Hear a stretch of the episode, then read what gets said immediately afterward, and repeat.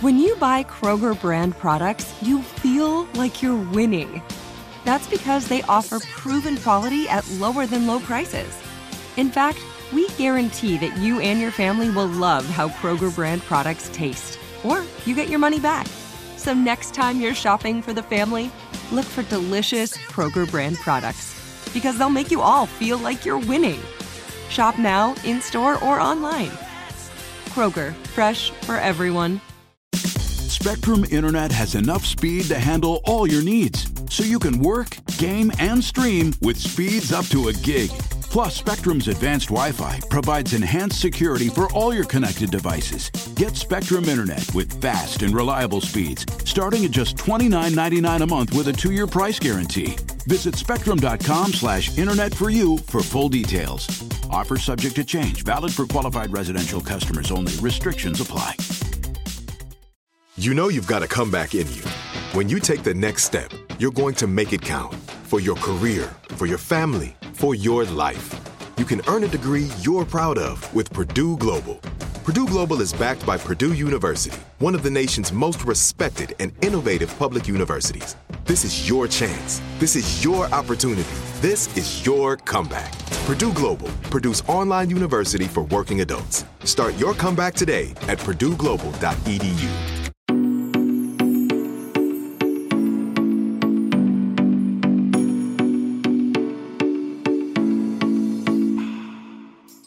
Hi, guys, and welcome back to another new episode of You Need Therapy. My name is Kat, and I am your host. And glad you're here. Glad you made it back, or glad you made it here for the first time. Uh, before we get into anything, just a quick reminder that this is not therapy, just a place for you to hear about therapy and learn about some concepts that might encourage you to go to therapy. I hope we're all doing great today. Or, you know what? Actually, I take that back. I hope we are all having the day that we need to have. Sometimes that looks like great. Sometimes it looks like a shit show. You know, it is what it is. I'm really excited this week because one, I'm going to make this intro super short because the episode is just so good and juicy and full of so much good stuff. I have somebody coming back for the second time. You have probably heard of her if you're a fan of the podcast. Her name is Aubrey, Aubrey Henderson, and she is awesome. She is somebody who actually went to grad school one year below me at Vanderbilt, and she's since has moved to New York City with her family and is a self worth coach, which is different than a therapist. But the really cool thing about her is that she went to the same training as I did. So she just is really smart and she's just really great. I was telling her after we recorded, she's just like a unique individual in the fact that she is great at what she does, not just because she's great at what she does, but because she has like more training and more understanding and more knowledge than an average coach. And she found what she loves to do and the clients that she loves to work with and she sticks to that which is what the goal is she just does it so well i just love her and i really look up to her and i think she is just great in so many aspects so, the last time she came on, we talked about befriending our inner critic and what that means and how to do that. And if you haven't listened to that episode, go back and give that a listen. And this week, she comes and talks to us about breaking up with people pleasing. And oh my gosh, is this like needed more than ever now, especially after the episode I did on codependency? I think a lot of people are like, oh gosh, I have some work to do this is a great place to start, a great conversation to start with. So before I, I introduce the conversation, I just want to let you know you can find her on Instagram at Aubrey. I love her Instagram name. It's A four H's B R E E. She's amazing. Also, while you're at it, you can find me at cat.defada and the podcast at at Need Therapy podcast. So go follow her. A lot of great info and stuff on there for you to find. And you can work with her no matter where you live because she's a coach and doesn't practice as a therapist. So that's awesome. Anywho, anywho, I don't think I have ever said that before. anyway. I hope you enjoyed this conversation, hearing it just as much as I enjoyed having it. And we already are in plans of having her on for the next thing because some stuff came up for me as we were talking. So enjoy her, love her, and thank you for being here. Here's my conversation with Aubrey. All right, everybody, we have Aubrey back again for the second time. She came and talked to us, I think it was October, and we did an episode mm. on befriending your inner critic. And if you haven't listened to that, go back and do that because it was very good. And I reference that a lot, even in sessions with clients, and give it as homework for them to go listen to. And it's been really helpful for people. So you're back again. Yeah, that. it was it's great. You're back again mm. and today we'll probably talk about a lot of things, but as a self-worth coach for you, one of the things that you focus on is you say breaking up with people pleasing. That's a thing that you help people do. And so I want to talk about what that means, how you even do that, why we need to do that. And I think it is very timely now because we just released an episode maybe two weeks ago about codependency. Where should we start with this? Like why we need to do it or what even is Yeah. people pleasing? So as a self-worth coach, folks come to me because they are, you know, struggling with something under the umbrella of self-worth, Mm-hmm. which is a big umbrella, right? So it can be literally anything from I struggle with my self-confidence at work and need to advocate for myself more to like I don't know how to ask for what I need in relationships to I don't know what I want out of my life and, you know, so it's it's a whole range of things. But something that tends to be a common thread for folks that I work with is this trait of people pleasing. And I feel like it's a, a term that we throw around a lot, and a lot of us have like a sense of what we feel like it means for us. But when I talk about people pleasing, I'm basically talking about someone who has an emotional sort of need or pull to please others and particularly at the expense of their own needs or desires. So Mm-hmm. somebody who is always mindful of how their behavior is going to, you know, please or or displease others and wanting to keep other people happy. Mm-hmm. And it's something that a lot of people struggle with to to differing degrees, right? And it's something that's interesting because it's it's so tied up in so many things. It can be different based on how you were mm-hmm. raised. It can be different based on how you were socialized to your gender. I tend to work mostly with women, not all women, but a majority of my clients uh, were socialized as women, identify as women, and feel this pull particularly hard, right? To be a people pleaser, to kind of have your behavior, you know, be what is going to make other people happy, keep other people comfortable. Comfortable, the that is that's a big one. Yes, yes, keeping other people comfortable and but at the expense of you know what what you want mm-hmm. or what you need which i think is is the key. You know i do have clients come to me and say you know i'm i'm a people pleaser but like i don't want to like become mean or callous or not care about other people. So when i'm you know working with folks and coaching them and i'm gonna you know help them as you as you mentioned i you know want to help folks to break up with people pleasing and really kind of detach from this sort of pattern of behavior. People's response is like wait wait wait are you gonna are like are you gonna turn me mean? Yeah. like am i gonna have to like not be kind to people? And the goal is not you know to stop caring about other people right? Or to stop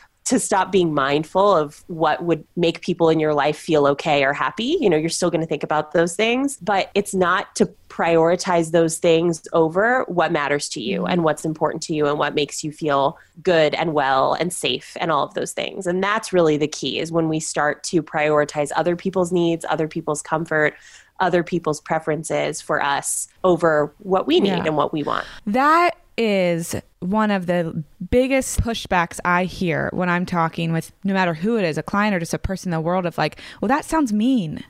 Because especially people pleasing has a lot to do with boundary work, which I'm sure we'll talk about, but it's like that sounds mean. Who created the idea that saying no is mean or unkind? Yeah. Where did that start? Is it just in our culture?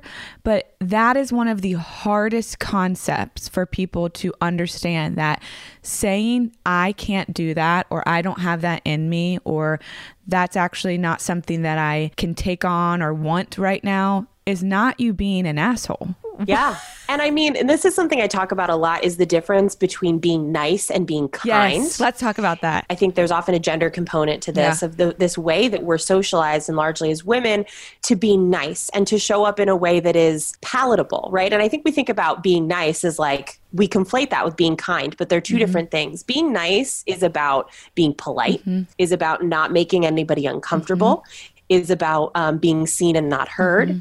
is about performing mm-hmm. for others, and you know, not making too much noise, not causing mm-hmm. trouble. And being kind is something different.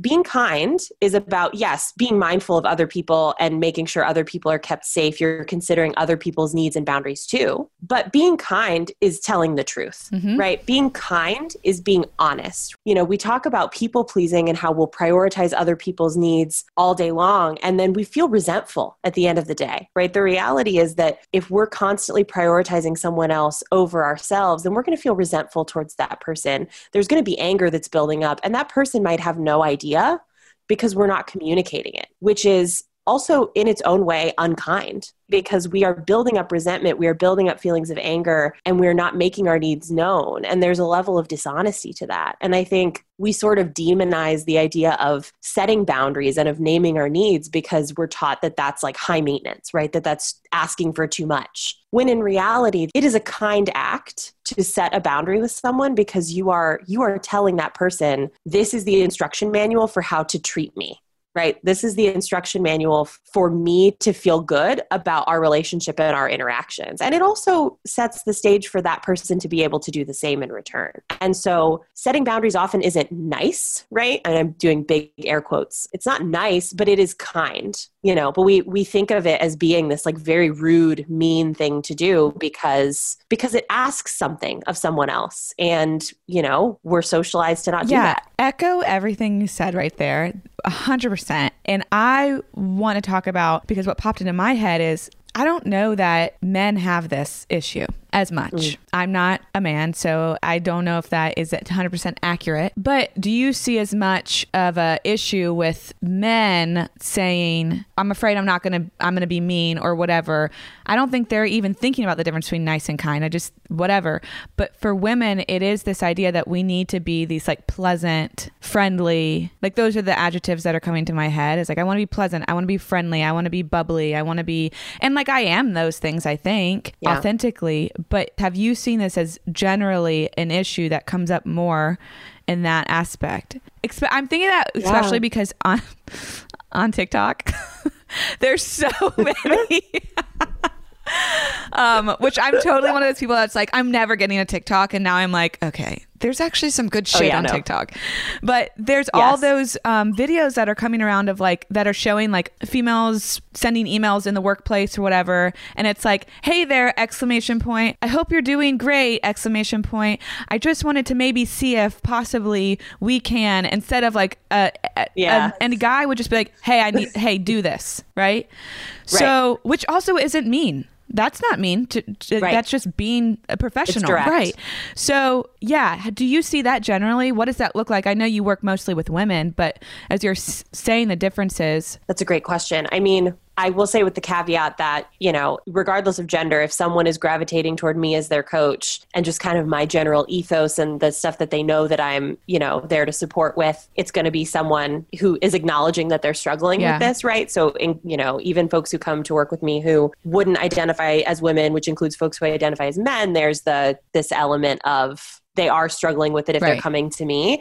With that said, majority of the folks that I work with are women. And, you know, when I am working with men, we talk about the gender element a lot. Yeah. It's something that comes up often because there is this acknowledgement. I mean, I was talking to a client about this recently that there is this acknowledgement of recognition that there's a gendered component to mm-hmm. this. There is a way that as women, we are socialized to be softer yeah. and to be easier to more digestible yeah. you know easier for folks to receive and it's it's so wild to even like describe it out loud because it feels like very archaic yeah. but it very much is present and real in the way that we feel like we have to show up as being low maintenance yeah. as being easy oh i can you know i can do whatever it's totally fine it's like like you're saying with the with the tiktoks about how we like even feel like we have to write emails to like be like light and bubbly and fun and like totally okay if you can't get to it today. Like it's not a big deal when actually it, it is quite a big deal. Yeah. So I think, you know, I think it's I think it's something that is a, a particular challenge for women in the way that we're socialized. Now, that's not to say that men are exempt from yeah. it, you know, certainly. But, you know, when I work with men who struggle with this, it's, it has tended to be, in my experience, more about, you know, kind of like an early family mm-hmm. environment, which I think is true for a lot of this regardless of gender, mm-hmm. right? That often when you talk to someone who really struggles with people pleasing, it's been an issue since childhood. It's been something that we kind of learned our role in a family system often by people pleasing and you know which is something that is also true of, of codependency right and they're they're different concepts but closely linked together but it's it's something that you know you can look back often from a young age and see that oh this is this is the role that i played was to keep everybody else comfortable and happy and so yeah. this is the role that i now play into adulthood and that often ends up falling on women. Yeah. And you know, as I'm sitting here thinking, there could even be a whole other aspect of if I'm a man and I struggle with this, it feels like I shouldn't. Yep. Absolutely. And that's a whole other element.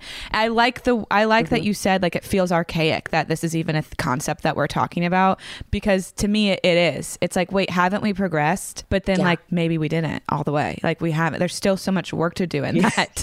well, and it's hard because I think we can, you know, so many of the clients that I work with and again like some of this is my I'm like an outspoken feminist. My orientation outwardly is like very progressive. So, again, clients who are working with me often see themselves in that. And so we kind of share that view. And then there's a sense of shame around that too. There's a whole nother layer of like, shit, like I'm, I want to be past this. I'm, you know, like I'm somebody who wants to be this like very independent, self possessed person who wants to break free of gender roles. And here I am feeling like I'm I'm stuck yeah. in them. And a lot of that is like intergenerational, like just stuff that is passed down unconsciously, right? And it still is very much like the culture that we marinate in is still pretty deeply sexist. And so I think it's even if intellectually we very much are able to feel like no no no i don't i don't want to live into that i don't feel attached to like traditional gender roles i you know it can still be easy to get caught up in that and to have that kind of bubbling underneath the surface yeah. subconsciously all the time if we'll get back to the point of this conversation but i'm having my own little moment here of i love it i even myself am sitting here thinking about I consider myself I'm not like super outspoken, but I'm pretty opinionated. I have some strong thoughts. I don't mind sharing them. And I'm sitting here think trying to like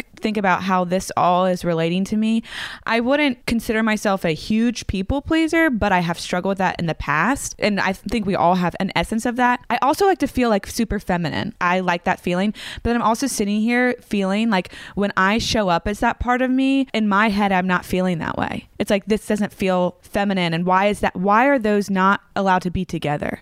Like me being the strong person, mm. which is a whole socialized thing. It's so yeah. my like it's so what I was grow I grew up in. It's so what I've seen on TV. It's so like people I surround myself with because those things aren't mutually exclusive.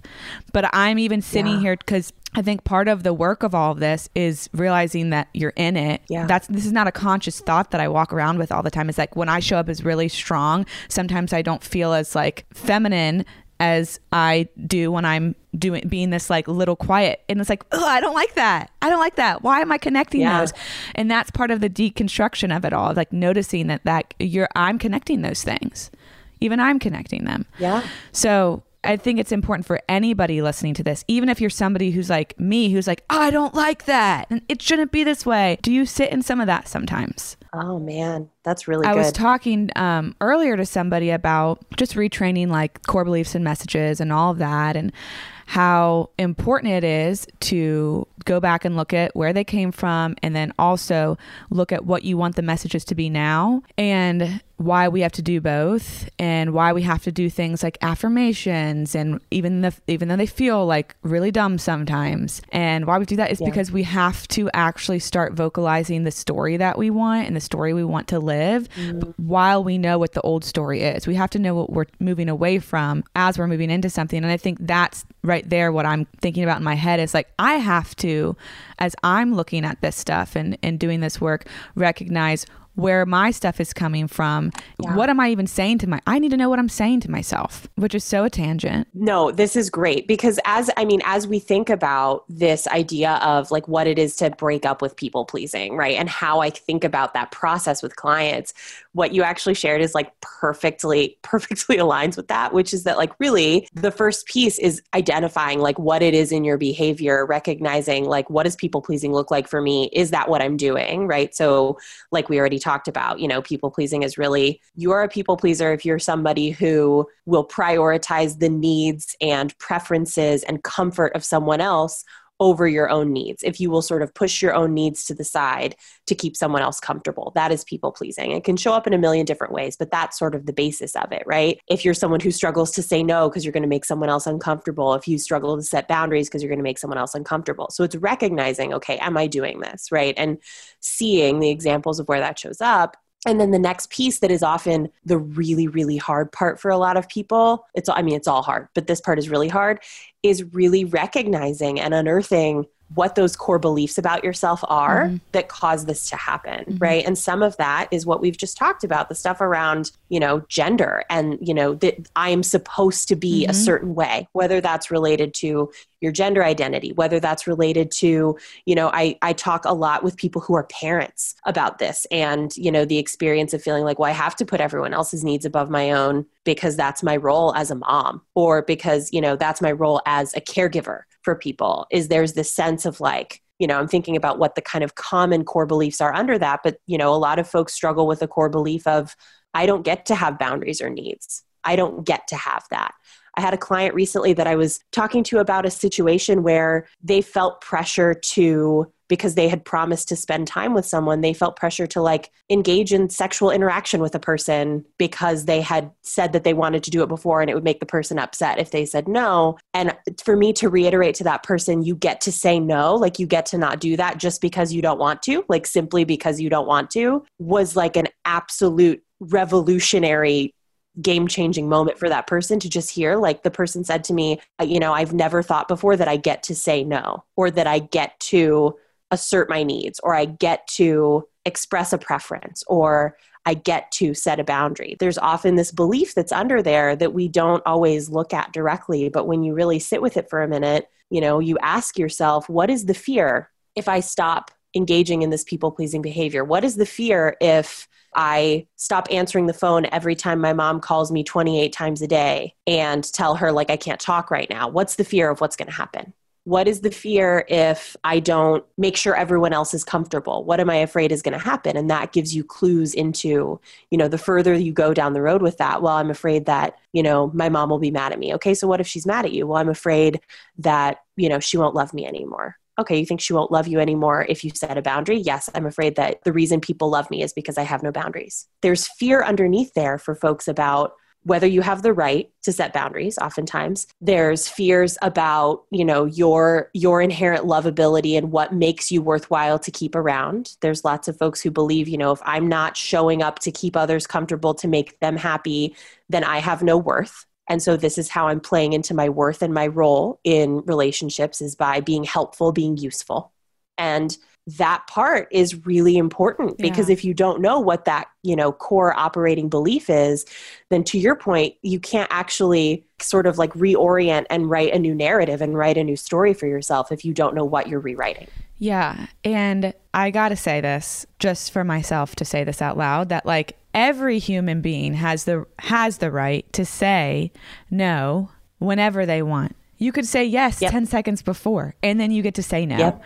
And that is yep. just the right you have as being your own human. That's right. Now, the really painful part of, of that statement is that so many people don't really believe that, or they believe it for everybody else except themselves. That's right. And breaks my heart every time I hear something like that. And it can be little things, it can be big things. It can be with sexual consent, it can be with like at work, and be it can be with friends. It doesn't matter what it is, you always have that right. And I, that's one of those things I wish I could just like box that up and like implant it into people's brains. Yes. But we can't do that. Yes. We, we'd be out of jobs, but it'd yes. be worth it. yes, absolutely. For everyone to, I mean, imagine that. Like, imagine a world where people really inherently believe, and that's believing in like your gut. That is a belief in your own autonomy and your ability to choose for yourself that so many people don't have. And that's so sad, mm-hmm. but it's, it's real. real. Hey guys, Kat here. And I have something very important to talk to you guys about. Now, I know you're used to hearing me talk about therapy and how important it can be for you and how transformative it can be for you in your life. But if you're somebody who's tried therapy and it just hasn't done the trick, or you just need a little extra boost, I think I've found the next best thing. And the next best thing might just be Cozy Earth and their bamboo sheets and their bamboo pajamas. It feels like you are stepping into a buttery, cozy, warm, and cool hug all at the same time. And that's just their pajamas. Don't even get me started on their sheets. As soon as I touched them, I said, okay, we're changing the sheets right now. And the bonus is they come in this really cute travel tote so you can take your sheets with you wherever you go. Elevate your summer getaway with Cozy Earth's luxurious bedding and loungewear, ensuring the comfort of home wherever you roam. We're all in luck because you can discover your next destination for ultimate comfort at Cozy Earth. Visit cozyearth.com and use our code you need at checkout to get 35% off. Yes, 35% off. And let them know that we sent you You Need Therapy after you check out. Your credit card should match your lifestyle. At Kemba Financial Credit Union, choose a card with benefits that work for you. For a limited time, all cards have 2% cash back on purchases and 0% interest on balance transfers for a year. Apply at Kemba.org. Restrictions apply. Offer ends June 30th, 2024. Rain or shine, every day is a great day for fishing, right? You got rain gear, but you can't overlook sunny day gear. A Columbia PFG Solar Stream Elite hoodie has you covered on the sunniest days. Like literally. I mean, who wouldn't trade a sunburn for a trophy fish? But why do it if you don't have to? Especially when this Solar Stream Elite hoodie is built with broad spectrum UV protection. We're talking UPF 50, and it has airflow so you don't overheat.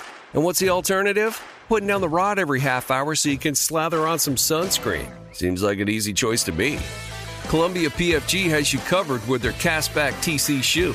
Its OmniMax cushioning and traction system helps if you're on your feet a lot, say fighting a fish, not to mention keeping you sure footed on a wet rocking boat. So if you're going to be spending long days out on the water, and I sincerely hope that you will be, head over to Columbia.com slash PFG and shop all their performance fishing gear. I want to talk about more of the why we don't think that we have that because what it comes down to is if I say no or if I don't show up how people want me to show up or if I don't do the thing that people expect me to do or if I whatever it is the fear usually when we really boil it down like you said is that like people will leave me because then yep. why will people stay around and what I believe is we you will never know why people really will stay around if you don't give yourself a chance to see that. Because this is the other thing. Humans are humans and if you're giving me everything I want all the time, I'm going to take advantage of that, yep. right? So if I That's always right. know that Aubrey every time I need something you will drop everything for me and you don't ever complain about it and you look like you're fine with it, I'm going to know that I'm always mm-hmm. going to go to Aubrey when I need something. Right. However, that might not be the only reason I like you, right? or that I want you right. in my life. But if you don't give me an opportunity to experience that, and if you don't give yourself an opportunity to experience that, you have no data to support the fact that you have right. worth outside of that. The most terrifying thing to do, because what you're doing is you're risking to sit in your biggest fear. Now, have you had experiences? This is the other thing where people have done that and people have left them. I finally start setting boundaries and people are like, well, okay, I don't like this. Yeah, it's happened for me mm-hmm. personally mm-hmm. in my own life. It has happened for my clients where, and it's so interesting because there is, to your point, there's always the chance that's going to mm-hmm. happen, right? That you're going to set a boundary and that someone is not going to be willing to respect mm-hmm. the boundary. Because really, that's what you're doing. When you're setting a boundary, you're inviting people to either rise to the occasion or not, right? You are giving them a choice. It is actually like people think of setting boundaries as like estrangement, right? Like that's immediately what people's brain goes to. Is like you're setting a boundary with someone, that means you're saying, I'm never talking to you again, which actually isn't, I mean, that can be a boundary, but that's on the pretty far extreme, right? Often boundaries are things like, it doesn't feel good for me when we talk about this topic, so can we talk about something else, right? It's things much more in the gray and much softer and more nuanced than that a lot of the time. You're giving somebody the option to either respect it and say, okay, I hear you, and respect the boundary or not. And they have that choice, right? You're giving someone a choice. And that's what's scary is because there's always the possibility that they choose, like, no, this is too much for me to deal with.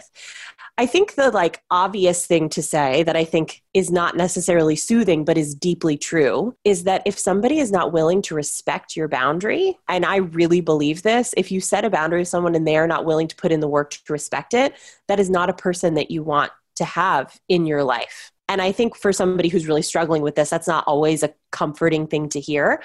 But it is for a lot of my clients when they actually move into that place, they do the work of figuring out, often role playing with me, how they're going to have the boundary conversation and really getting aligned with like, this is what I want my boundary to be. I understand why it's important to me. I feel ready to communicate that to another person. They do it, and that other person is like, nope, sorry, and walks away my clients will pretty quickly get to the place of like yes i'm grieving this and it is painful. That's i mean losing somebody is always going to be painful. Rejection is going to feel mm-hmm. painful. But at the same time you are standing in your power knowing i have set a boundary that's important to me. There is a sense of i am proud of me for doing what matters to me mm-hmm. and for honoring myself. And you see that that other person wasn't willing to meet you and rise to the occasion. You put all the work in to set the boundary. And somebody, frankly, who deserves to be in your life, at minimum, is going to come back and be willing to figure something out with you to make that work to continue in relationship. And I think it doesn't always look as clean as, hey, this is my boundary. Can you respect it? Yes, totally. Never a bump in the road again. Like, that, that's the ideal scenario and often it looks different from that often it's like i need to understand more why you're setting this boundary or my feelings are initially hurt but like i want to try or somebody at least engaging with it to, to some degree is a demonstration that they're invested in the relationship with you somebody who walks away because a boundary is set is not deeply invested in that relationship. And so I think there's a combination of holding space for the grief that is real and also recognizing that in order to move forward into the healthy place that you want to be and if you're coming into coaching often if you're you know i imagine if you're coming into therapy there's pain you're in pain in yeah. your current state and you want to move out of it and unfortunately sometimes that's going to mean not being in relationship with certain people because they're not willing to engage with the boundaries that's the essence of things are going to get worse before they get better right which is usually what happens yeah. when you decide to make yeah. a change like that and you know i i frame that as like you what you're doing in those moments you could live that way forever and you can be in that pain forever and you can get comfortable in that pain and all of that. But this is you giving yourself a shot to actually yeah. feel what real loving caring relationships can look and feel like. And if you don't give yourself a shot you'll never probably experience that. And so yeah there there will be people because the truth is our world is full of very unhealthy, dysregulated uh-huh. human beings.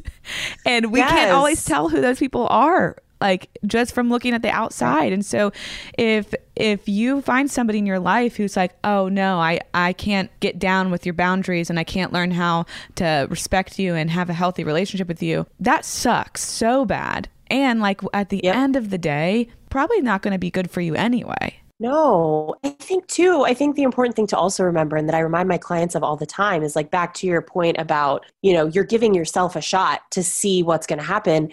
When you're a people pleaser, you move through the world with the assumption that your needs are going to get dismissed, that other people aren't going to meet your needs, right? That, you know, that other people are going to disrespect your boundaries. And so you're not even going to try to set them because you're assuming that other people are coming from that place of not respecting you or what you need. And so you're not even giving them the chance. A lot of my clients have never set boundaries before and are like, no, I literally am starting from scratch here. And giving yourself the chance to start and have those conversations with people, you're exploring what it's even like to have those conversations and people are going to surprise you. That's the thing is that you know what we also forget is that being able to have those vulnerable conversations and have the boundary conversations and have conversations where we're addressing conflict directly are actually gateways for intimacy which is something i think people forget right? The willingness to you know if we are if you like go, going back to the example you used where you know you know that if you ask me for help i'll drop everything and i'll be there and i don't seem to be upset i always answer the phone like whatever but let's say inside I've got all this resentment brewing, right? I'm angry, I'm pissed. You always call me when you need something, but like you're never there for me or whatever. Like I've got this story I'm telling myself. And if I don't tell you about it, that just goes on forever until one day I blow up at you and I'm pissed and you have no idea why. Versus if I say, I'm so glad and grateful that you call me when you're struggling with something and like I want you to keep doing that, but also like I'm trying to create healthy boundaries for myself. So there are going to be some times that I have to I have to say no and it's not because I don't love you and care about you and want to help, but it's because, you know, I'm like trying to to really take care of me. And so I just wanted to let you know that. That doesn't push someone away is the reality at least not in a healthy scenario. And like often that invites somebody in to really get closer to you to say like wow i really like thank you for for telling me that. Thank you for being willing to initiate a vulnerable conversation. I think often people really appreciate somebody being willing to come to them with something that feels so vulnerable and so personal. Because what you're saying by setting a boundary is hey, our relationship matters to me and I want it to be sustainable long term. As somebody who I consider myself to be a healthy human, I would be so distraught if I knew how upset one of my people in my life were about how yes. maybe I was treating them, even Yeah. though you might have trained me to treat you that way. I would be so upset if I knew that somebody I loved felt that way. And it Yep. does feel like very loving of like, oh, you care about me and our relationship that much that you are going to do your least favorite thing in the world, which is to be vulnerable. oh my gosh, that makes me feel so important to you. And as Yeah. a healthy person, yeah, let's work on this. I'm sorry for what I might have communicated accidentally. Let's figure out a way that we can be in this relationship and be here for each other that works for both of us. Because it doesn't work for me that you're showing up, but you're resenting me. That doesn't work Yeah. for me. I don't want that. Yes, exactly. Exactly. So I think that's a really good point. So is that just how do you coach people through this? Because we've got the ins and outs and like why we might be this way and the fears behind it and then the fears of actually doing it. But if somebody's like, "Oh my gosh, everything you're saying is me." And maybe I'm one of those people that identifies with the fact that I really do want to be like nice and keep people comfortable and all that. What is a step? Yeah, Are for there sure. steps that you can just give somebody or is it like we'll go meet with somebody to talk through it? What would you Yeah. say? I think it depends on the person. I think, you know, for some folks having the having the accountability and the support directly of somebody can be really helpful, which is, you know, tends to be folks that I work with as my clients. But in terms of like actual tangible steps, I think it's recognizing that you're even doing it in the first place. I think a lot of folks exist in the place of, you know, I feel resentful in my relationships. I feel like I'm doing everything for everyone else and no one's doing anything for me and I don't know why. And so it's first having the recognition of like, oh, this is what I'm doing. That's a significant step. Then it's doing what we just talked about, which is sort of peeling back why. Like, what are the beliefs I have about me that tell me that I need to show up this way. And, you know, that gets you to the place of recognition that this is painful and I don't want to do it anymore, right? I need something different, which is often the moment that people come into either coaching, therapy, whatever the setting might be. And so when I'm working with a client, it's really exploring and understanding those beliefs and then moving into practice of boundary setting, what boundaries need to be set and that's really sort of the the real life application that is often challenging and is ongoing forever which i think some folks are frustrated with that idea that it's not like When a one and done end? You know, you how many sessions once. do I have to do? Like, at what point is this over?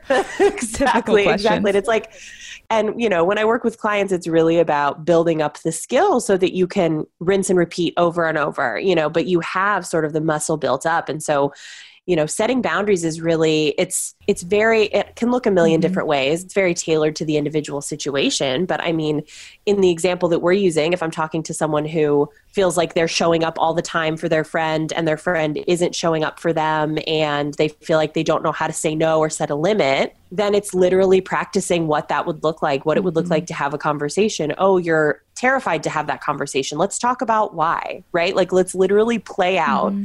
the worst case scenario of what you think could happen. And let's also play out the best case scenario. Let's think about what if this went really well? What would that look like? What do you think that would feel like to be in a relationship with someone where you were able to set a boundary successfully and it felt better? And then how does that compare with your current reality which is obviously feeling painful because you're here in this conversation with me and so it's recognizing that enough that we can move forward into actually practicing boundary setting and i think that's something that's a challenge for a lot of people. The thing I would recommend is if you are brand new to setting boundaries, if you've like never ever done it before, if you're really like not sure where to start or how to practice that, boundary setting is something that I think we think about only doing in our like most toxic, painful relationships, like the relationships that brought us into coaching or therapy in the first place. And I actually don't recommend that people start there. I recommend that people start in a like if you think about your relationship where you're the most comfortable, where you can be the most yourself. Often where we think about like, oh, I don't need boundaries with this person because they just like know what I need. You still need boundaries in that relationship. FYI, like every relationship can benefit from naming and, and making explicit boundaries, but practicing with that person, right? And even literally telling somebody, whoever this person is for you, if it's your best friend, if it's your partner, if it's your brother, you know, whoever it is, saying, hey i'm working on setting boundaries and like it's brand new for me and i'm really comfortable with you. I like i feel safe with you. And so this is like if i could just practice some of this stuff on you eh, that would be really helpful to me. And you know and naming for that person too like our relationship's really important to me. So i think like it could be nice for us to talk about some of this stuff anyway right? And being able to do that like in small ways i think something else that we think about with boundaries is that we're always setting boundaries around things that are bad. Boundary setting always is in response to like toxic negative harmful behavior. When i also think boundary setting can happen in the opposite direction like I, it's it's different from setting a boundary but like if something i encourage my clients to start with is naming when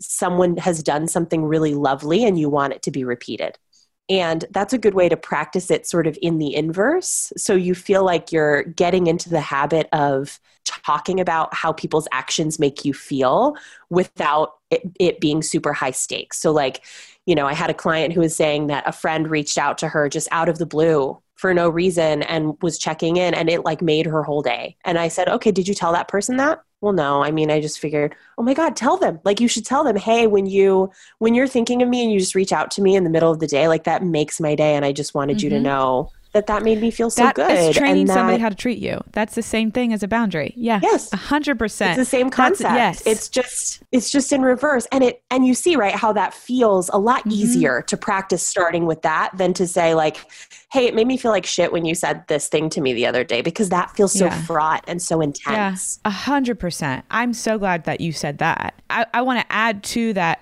with a lot of this, and the same goes to when you're doing any kind of codependency work in general, is you're also going to have to find a way to like soothe yourself because being able to sit with somebody else's possible uncomfy feelings is mm-hmm. hard no matter who you are usually and yeah. so what and the people yeah. that can do it well are the people that have coping skills and so mm-hmm. through all of this, yeah, do all this work, try these things, start where you need to start, and then also think about what do I need to implement in my life that helps remind me that this is a okay thing that I'm doing and a good thing.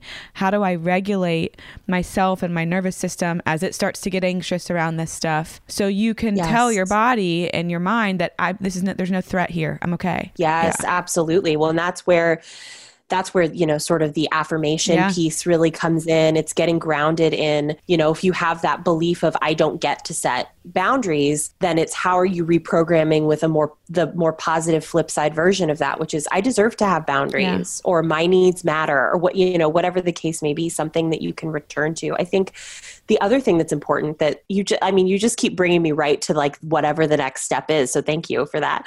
You know, the, the piece of this that ends up being really important as you're setting boundaries too, and that goes hand in hand is that the piece that we often continue to forget about and leave behind is that we have needs and desires too as people pleasers. We just push them to the side to focus on other people. And in boundary work, it can really still feel like we're doing that because it's very emotionally intense focus on the other person and whether they're going to respect our boundary or not.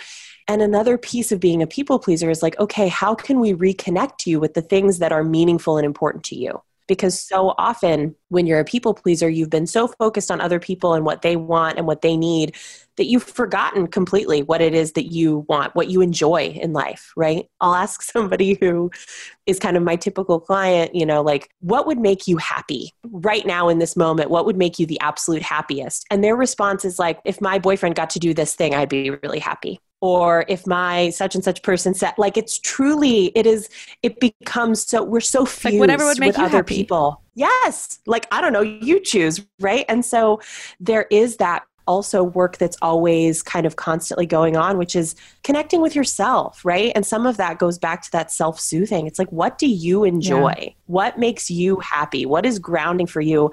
Not because it has anything to do with anybody mm-hmm. else, but because it matters to you, because that's also important, right? Like, I mean, this is something that I imagine we both see show up with a lot of our peers, right? Is this sense that a lot of us will make our whole lives about helping other people because that's all that we yeah. know. And then we lose sight of ourselves and who we are and what we enjoy. And I think we forget that things have value just because they bring us joy, not because it is doing anything to help anybody else. Yes. Like you're allowed to be invested in something mundane, in something simple, something that doesn't change right. the world. Like let's go do those things, but also yes. you're allowed to spend time doing things that nobody else will ever know about. That's right. I know I feel that personally in the climate of just the world right now more importantly, the United yeah. States, it feels like everything I do has to be something that helps fix all these things and changes all this stuff. And I have to fight this fight. And like, yes, let's do that because there's some battles to be fought. Also, not everything has to be a big global thing that's going to change every single aspect of the world. We're also just allowed to enjoy simple things like painting our toenails on a Friday night. I don't know why that that's came right. to my head because I've never actually done that. Um, the, the thing, the thing that came to my head was getting my yes, nails done. Okay. So like, I'm, I'm right there with you, but like, no. And I mean, I think that's, we can, and you can be a person who is engaged and who gives a shit about the things that are happening in the world and who cares deeply and also recognize that like sometimes it is truly it is self-preservation yeah. to go into some like Audre Lorde here yeah. like what, what is the quotes like caring for myself is not self-indulgence it's self-preservation and that is an act of political warfare. I think that's the quote. But like truly Which gives me chills yeah. Right. Like we can't show up for the stuff that matters to us in life if we're not taking care mm-hmm. of ourselves. And that's why there's you know like people pleasers will build this kind of resentment or we don't we don't necessarily have the endurance to kind of do the work that we want to do or have the impact that we want to have if we're not connected to like what actually keeps us going mm-hmm. and it's okay if what keeps you going is going to get your nails done like it's okay if what keeps you going is not helpful to anybody but else yeah. is just is just pleasurable to you which is also another another aspect for me is like diving into like no like literally just what brings you joy and pleasure not to do with anybody else mm-hmm. and for a lot of folks that is like an uncomfortable place oh, to yeah. go because like i don't know like it's just frivolous stuff like it doesn't matter and it, but it's like no that's the stuff that matters yeah. the most or we'll say is. things like it's dumb but i think that yes yeah i think that that you saying like that's the stuff that matters the most that's where it kind of starts it's like how are other people going to care for us it's so cliche but it's like how are other people going to care for us if we don't even care about ourselves or care for ourselves like you've got to start right. with self-respect and that's probably a whole nother podcast but yeah. okay, so this was so great. Myself even have started to think about a lot of things through this conversation and I know there's more to it, but I think this is a great place for people to start, especially the people that really were grabbing onto that codependency episode that I did a couple weeks ago. This is a great place for some of yeah. them to really start with untangling some of that stuff. So thank you for this. Thank you so much. Oh my gosh. Thanks for having me. Always, always so much fun. fun. And I feel like I could talk to you for four hours, but you know, people that haven't met you before, where can they find you? Well, the place I like to hang out the most is on mm-hmm. Instagram. So you can find me there. My handle is Aubree. So it's A, four H's, B R E E, Aubree. And um, you can also learn more about me at my website. That's mm-hmm. aubreehenderson.com. Yeah. Okay. Thank you so much. Yay.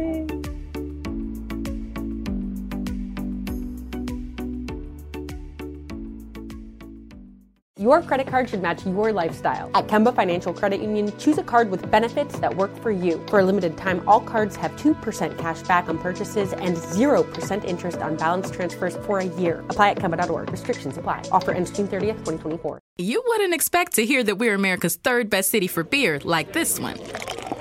Or home to vibes like this. And this. It might surprise you that we're top 10 for immersive art that's like, whoa. And Hmm. Not to mention, we have one of the top zoos in the country. So, can a city with the country's best pro soccer team, ranking as a top culinary destination in the world, be in your own backyard? Yes, Columbus. Plan your summer at experiencecolumbus.com/summer. During the Rite Rug Flooring Hello Summer Sale, you'll find savings throughout the store, all backed by the right price guarantee, including carpet with a lifetime stain warranty, only $159 installed with pad. That's right, 159 includes expert installation as soon as tomorrow. Visit riterug.com, R I T E R U G.com to find a showroom near you or schedule a free in home shopping appointment. Say hello to summer and save. Rite Rug Flooring, right here, right now.